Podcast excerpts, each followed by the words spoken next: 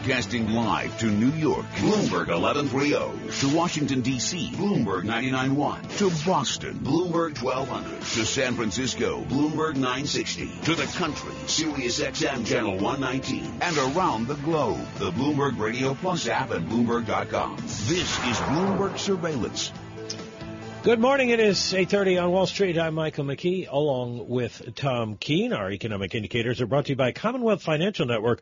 When it's time to change the conversation, talk with a broker-dealer RIA that's ready to listen. Call 866-462-3638 or visit commonwealth.com to learn more. Here's Vinny Del Giudice with the uh, import price index.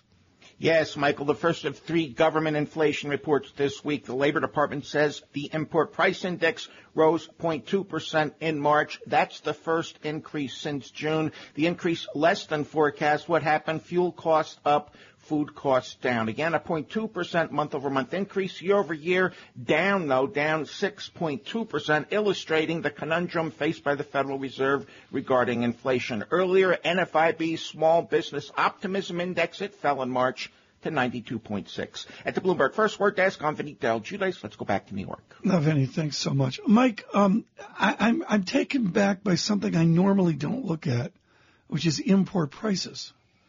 That's something. I mean, there's there the revisions. That's just something. It's just the stuff is cheaper. Well, and I uh, understand oil's in there. Yeah, I mean, oil is a major driver of that, but of course, the big question uh, in this month uh, numbers seems to be food. Uh, food prices falling, mm. you know, and then you ask, is that a bad thing? I mean, it's a bad thing maybe for producers. Um, looking at a uh, an interesting table here. March airfares to the U.S. fell 6.3% from a year ago. Uh, import passenger fares down, um, and export passenger fares up. So it costs you more to leave the country. Uh, that uh, may be a function of the stronger dollar.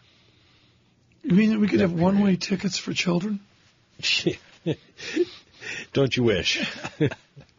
little light humor there. All right. Save us on real estate. Well, let's uh, let, let's let's talk about uh, the the economy and talk about housing's role in that with Doug Duncan. He is uh, senior vice president, chief economist at Fannie Mae.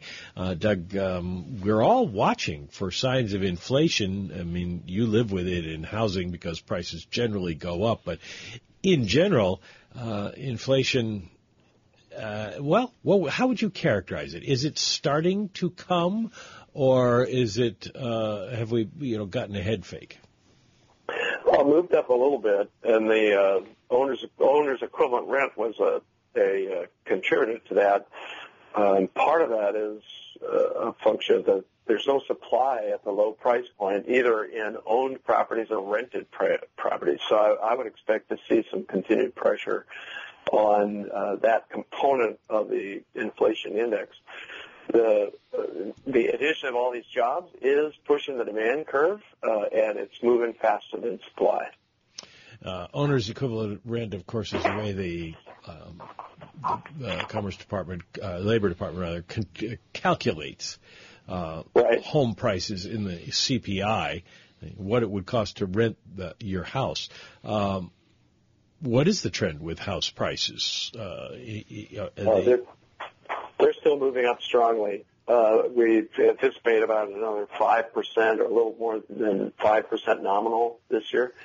Uh, that'll be uh, the fourth consecutive year in which they've risen uh, around that much, and that's a lot faster than real household incomes are increasing. And we, our theme this year for, for the market and housing is uh, housing affordability constraints as the expansion matures. We're trying to make the point this is now the fourth longest expansion since World War II. If you look at our survey of consumers, they don't feel that. Uh, the share of them thinking that the economy is going the wrong track is actually increasing. But um, both uh, rents, uh, particularly in the lower uh, quality apartments, C grade apartments, uh, and prices of the lower priced homes are appreciating faster than our higher prices or higher rents. I look, Doug, at where we are, and at the top line of every discussion are unit dynamics and price dynamics. I believe you heard I heard you say that price dynamics are overwhelmed by the oddity of no supply. Explain, mm-hmm. explain to me in the quote unquote of a normal spring season what you anticipate will be the mood as people go out and look for houses. I, well, I, can't, get, I can't get a handle on it. Yeah, it is. It is interesting. Our our release on our home purchase sentiment index has flattened and actually come down a little bit uh, in the first quarter. Our interpretation of that is that uh, people have looked at the last two quarters of growth, which in real terms have averaged one and a quarter percent uh, annualized. Uh, they're kind of looking at that and saying, I don't really like the direction that's taking. So our our index of uh, home purchase sentiment, which is a, a kind of a 12 month forward look, has actually flattened out.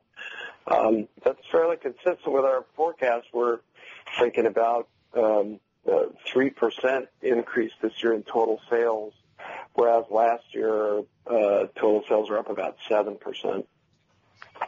Well, let's come back with Doug Duncan. He's the uh, chief economist yeah. at uh, Fannie Mae. Um, what do we got to do to get more houses on the market? Well, I guess raise prices, right? I think that's part of it, but I, I look at it with the phrase that I mentioned earlier. I believe it was with Jeff Currie. Every asset class, including housing, which is a basically tangible asset, difficult to move compared to markets, everybody has a great distortion. And there's a great distortion to Doug Duncan's world. We'll come back and talk to him about the distortive features that are out there. I do want to talk to him about um, the lender of, of, of only resort, Fannie and Freddie, uh, as well. Futures up seven earlier, up six right now. A turn to the market, but with a constructive feel to it. Without question, the headline two hours ago, strong euro uh, it's come back 14, 114.02 on euro. The yen 108.29. Oil $40.75 the barrel. This hour of surveillance brought to you by Mount Kisco Volvo. Visit mountkiscovolvo.com. Here's Michael Barr. Mike Tom, thank you very much. The chairman of the Senate Judiciary Committee is having breakfast with President Obama's Supreme Court nominee. Chairman Chuck Grassley says he's meeting with Merrick Garland to explain to him why the Senate won't take up his nomination. Republicans have refused to vote on President Obama's nominee, saying the next president should have a say. Higher speed limits means increased deaths. That's according to a study by the Insurance Institute for Highway Safety. IIHS spokesman Russ Rader says each five mile per hour increase in the speed limit results in a 4% increase in fatalities people will drive at the speed at which they feel comfortable that they won't get a ticket. And that's usually five or 10 miles an hour over the speed limit. So when you raise the speed limit, you just shift those high speed drivers into an even higher bracket. The Insurance Institute for Highway Safety is out with another survey and it's good news for Ford. The 2016 F-150 is the only full-size pickup truck to score the top rating in new front crash tests. Global news 24 hours a day, powered by our 2,400 journalists in more than 150 news bureaus around the world. I'm Michael Barr. Mike, Tom. Thank you, Michael. Time now for the Bloomberg NBC Sports Update with John Stashower. Thanks, Mike. Steven Matz had to wait a while, get his first start of the season, and then it was over before the second inning ended. Marlins scored seven times, beat the Mets 10 to 3, leaving Matz's ERA near 38, and leaving the Mets with three straight home losses by a combined 16 to 5. Couple of ex Mets. Jon Niese's first win for Pittsburgh, 7 4 at Detroit. And Daniel Murphy, two run homer in Washington, 6 4 win over Atlanta. Murphy's batting 471 with seven RBIs. Cubs in their home opener didn't get a hit until the seventh inning. Still beat Cincinnati 5 3 on Addison Russell's 3-1 shot in the eighth. The Orioles are 6 0. Chris Davis, three run homer, ninth inning. The spoil the Red Sox home opener, 9 to 7. The Nets 60th loss to Washington, 120 to 111. Wizards were in front 20 to nothing, and then actually fell behind before prevailing. Oklahoma City beat the Lakers by 33. Russell Westbrook triple double by halftime. Kobe Bryant's last game is tomorrow night. Dallas won to clinch his playoff spot. Cleveland won to clinch the one seed in the East. Stanley Cup playoffs begin tomorrow night for the Rangers. They'll be without Captain Ryan McDonagh, at least for the opener at Pittsburgh due to his hand injury. NFL draft in a little over two weeks. Could the Jets take a quarterback? They're bringing Cal's Jared Goff in for a visit this week. The Jets pick 20th. May need to trade up if they want to get Goff. Bloomberg NBC Sports Update. I'm John Stashow. John, thanks so much. Wall Street Journal today with a terrific uh, article about something, Mike, I've seen, I think, no less than three articles in the last six weeks on this new thing in hockey. And for those with a global audience, we will explain. It used to be when the puck was shot at the goal, you got out of the way and let the goalie make the save. Now, these guys, a la Ryan McDonagh of the New York Rangers, are trying to block everything in sight. Yeah. There's a price to that. Yes, you uh, you risk life and limb, or Yeah. face and limb, as it were, um, Or ankle. Or knee. or, or ankle. Interesting uh, article in the Washington Post this morning. Sort of breaks down every team's weakness in the playoffs, and a lot of it centers around those who are missing going into the playoffs because they have injured themselves. From New York, Bloomberg surveillance. Bank uh, Bloomberg Surveillance brought to you by Bank of America Merrill Lynch, committed to bringing higher finance to lower carbon, named the most innovative investment bank for climate change and sustainability by the banker. That's the power of global connections, Bank of America, NA, FDIC. Global business news 24 hours a day at Bloomberg.com, the Radio Plus mobile app, and on your radio. This is a Bloomberg Business Flash. And I'm Karen Moskow, and this update is brought to you by National Realty. 30% returns on cash and rented real estate. Find them at NRIA.net. Stocks are rising with commodities while the yen slips and government bonds fall. As crude oils advance above $40 a barrel boosts economic optimism. We check the markets every 15 minutes throughout the trading day on Bloomberg. S&P E-mini futures up 6 points, Dow E-mini futures up 41, and NASDAQ E-mini futures up 13. The DAX in Germany's up 4 tenths percent. 10-year Treasury down 830 seconds, the yield 1.75%. Yield on the 2-year 0.71%. NYMEX crude oil up 1.1% or 44 cents to $40.79 a barrel. COMEX gold is up 4 tenths percent or $5.40 at 1263.20 an ounce. The euro, $1.13.99. The yen, 108.25. U.S. small business optimism declining in March, according to the National Federation of Independent Business. The organization's monthly small business optimism index fell to 92.6 last month compared to 92.9 in February. Import prices in the U.S. increased in March for the first time since June 2015, adding two tenths percent compared to the month before. Economists were looking for an increase of 1%. And that's a Bloomberg Business Flash. Tom and Mike. Karen, uh, thanks so much. Again, the yen 108.25. It is 848 on Wall Street. The following is from Bloomberg View. Opinions and commentary from Bloomberg columnists. I'm Justin Fox, a columnist for Bloomberg View. Non-competes are agreements that keep employees from going to work for a competitor for a predetermined period of time. Proponents have long defended them as a way to encourage employers to invest in worker skills. Critics have depicted them as unfair restraint of trade. In the 1870s, without really meaning to, California lawmakers made it impossible for employers to enforce non-competes in the state. About a century later, something interesting happened. A region of California became the global headquarters of the tech industry, with a unique business culture that tolerated job hopping and celebrated startups. This wasn't a coincidence. California's ban on the enforcement of non-competes helped make Silicon Valley what it is today. Recent research has shown that non-competes reduce entrepreneurship and cause brain drain from regions that enforce them.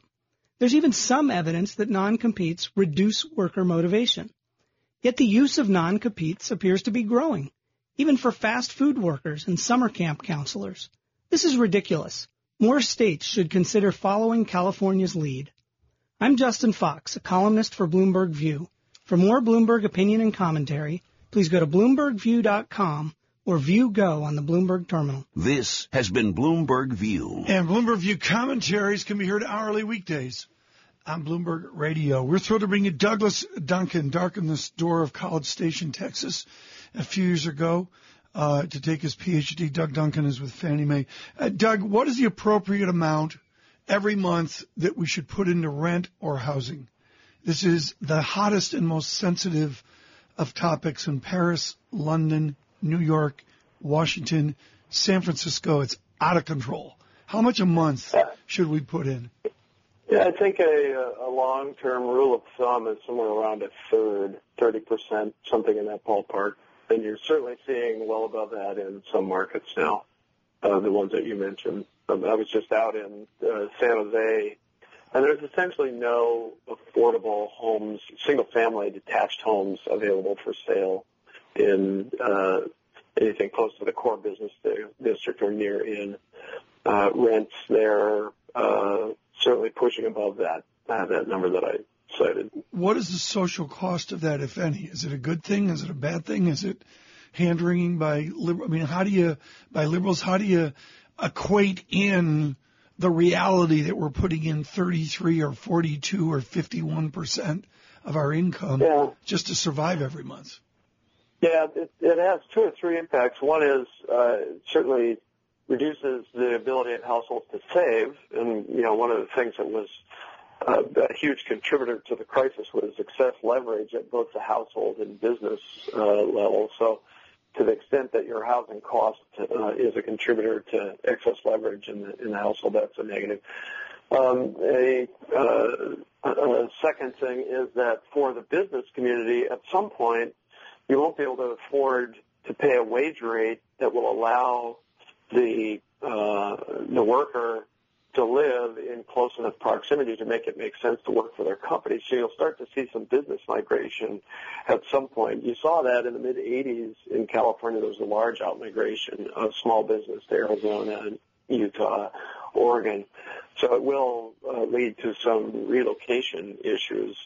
Uh, the is it takes some time for the cost structure to get to that point, uh, and and um, before you see that move, and that's not good for overall growth. Mm-hmm. Um, the question that uh, comes to mind is in, in most cases you have a situation like that, the, the market is going to find a way to clear. Uh, somebody would come in and, and, build housing for the workers that can't afford to, to live anywhere else. But you've got the added complication in real estate of they get zoned out. They don't want uh, lower uh, priced houses anywhere near the, the expensive ones. Yeah, it's uh, true. I mean, I was uh, same story at San Jose, talking to a builder about a year ago that had a couple thousand lots available for development, but he'd been through uh, 13 public hearings over a three-year time period and still wasn't uh, not fully permitted yet. Yeah. You know, if you consider what cost, the carrying cost and the regulatory cost of that, and then the fact that that wage rates, real wage rates in construction, are now back to the peak they were in the boom, at the peak of the boom that's not going to be affordable housing when it comes yeah. in. Is it rent or buy? What is the research that you show? I mean, I know you're in a buy mode, a mortgage mode at Fannie Mae, but uh, we actually we're in both. We did the, we financed about forty-two billion dollars of multifamily last year, so we're we're actually in both owned and rented.